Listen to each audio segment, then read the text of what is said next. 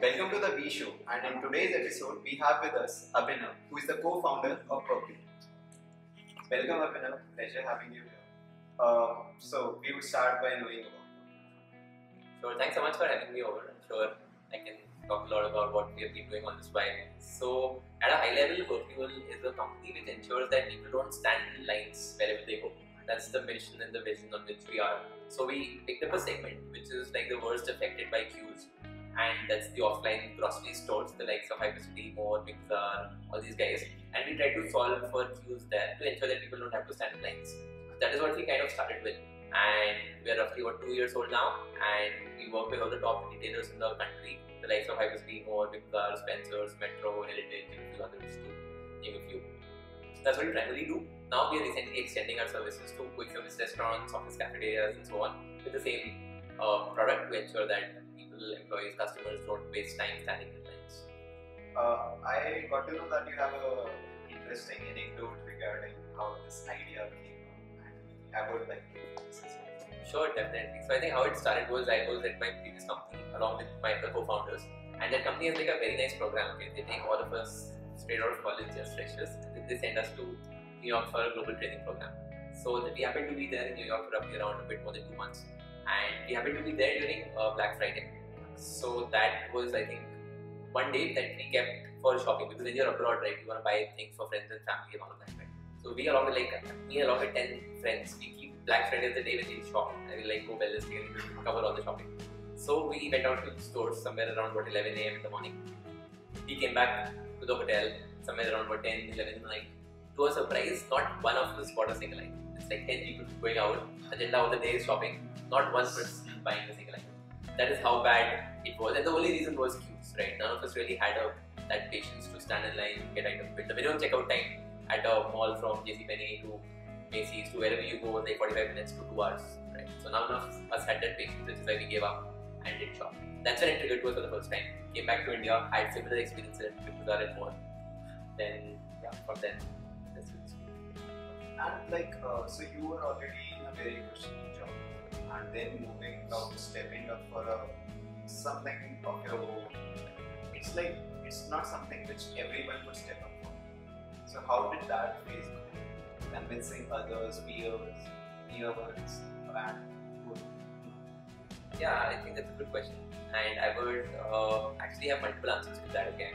So I would say one is number one, there are a lot of external factors. And you will never know really what you're stepping into unless you really start doing it and probably and it changes over time. So jumping into this sort of unknown happens only when the timing is just perfect. Yeah. So maybe I'm a person like that who really had an aspiration to be an entrepreneur. There's a great bunch of other people who really fall into that under that category. But even then, it's about the right place, right time.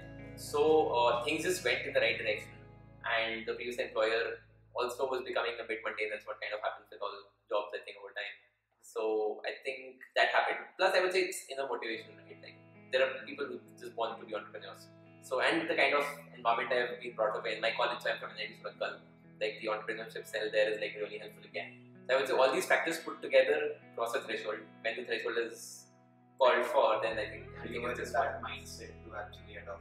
I was in the mindset from I would say first year of engineering, but then it took me that much time to really break the I would say silos and like start on what you really want to do. And it, involves a lot of convincing, like you said, right? Finding co-founders, pitching it to them, pitching it to clients, making people really get on board with it, and paying you for your service. It's like a long journey. So I would say it took me very long, probably today why you take it but I'm still happy about it.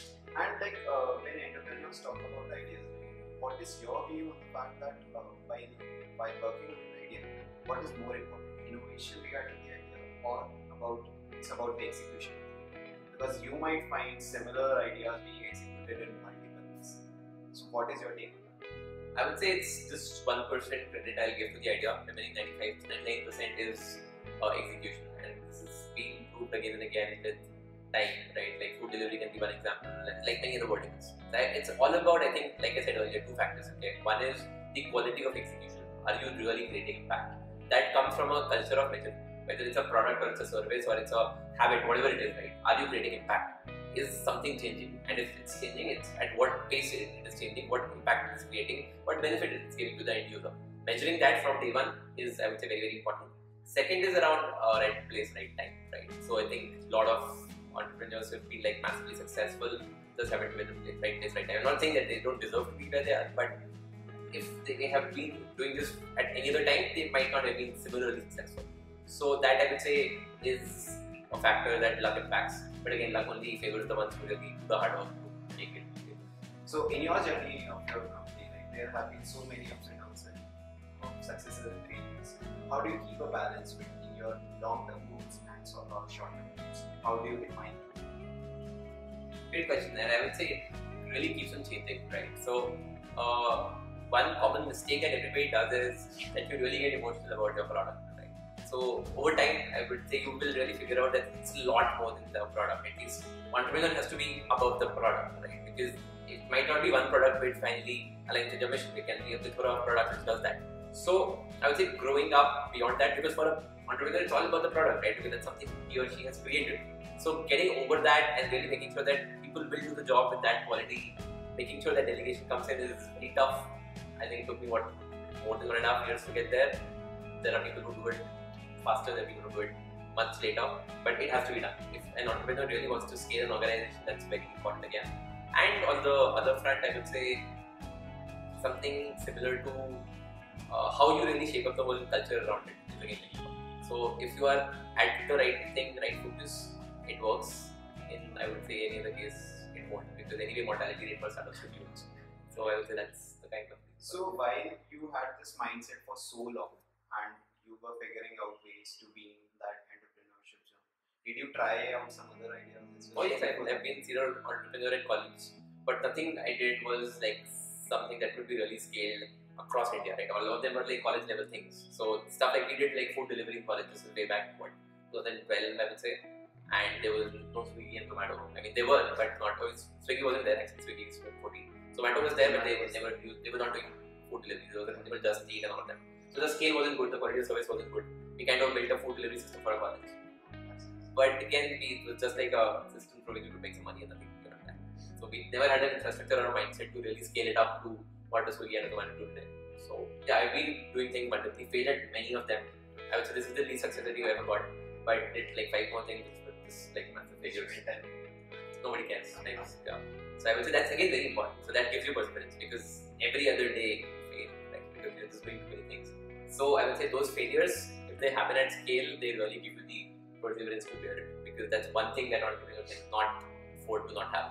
So What is your what is your general view on approaching to an idea? Suppose you hit up with some idea the other day, any day, and you want to go about it, figuring about it, like shall I do it or not?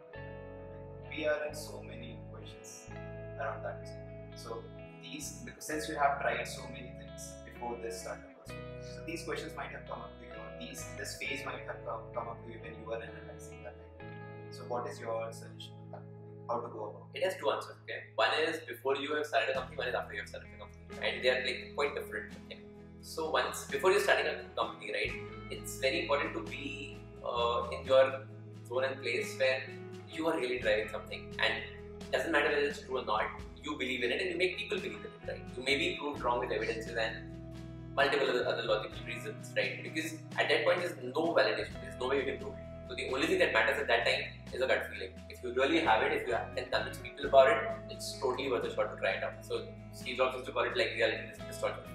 You have to be away from reality because you're building something new. There's no reality about it. So before starting, you really have to be in your own zone where what you think is right. You should definitely be open for feedback and you should try to improve it, improvise it. But there will be a lot of people, I would say, more than who would be supporting it, would say it won't work.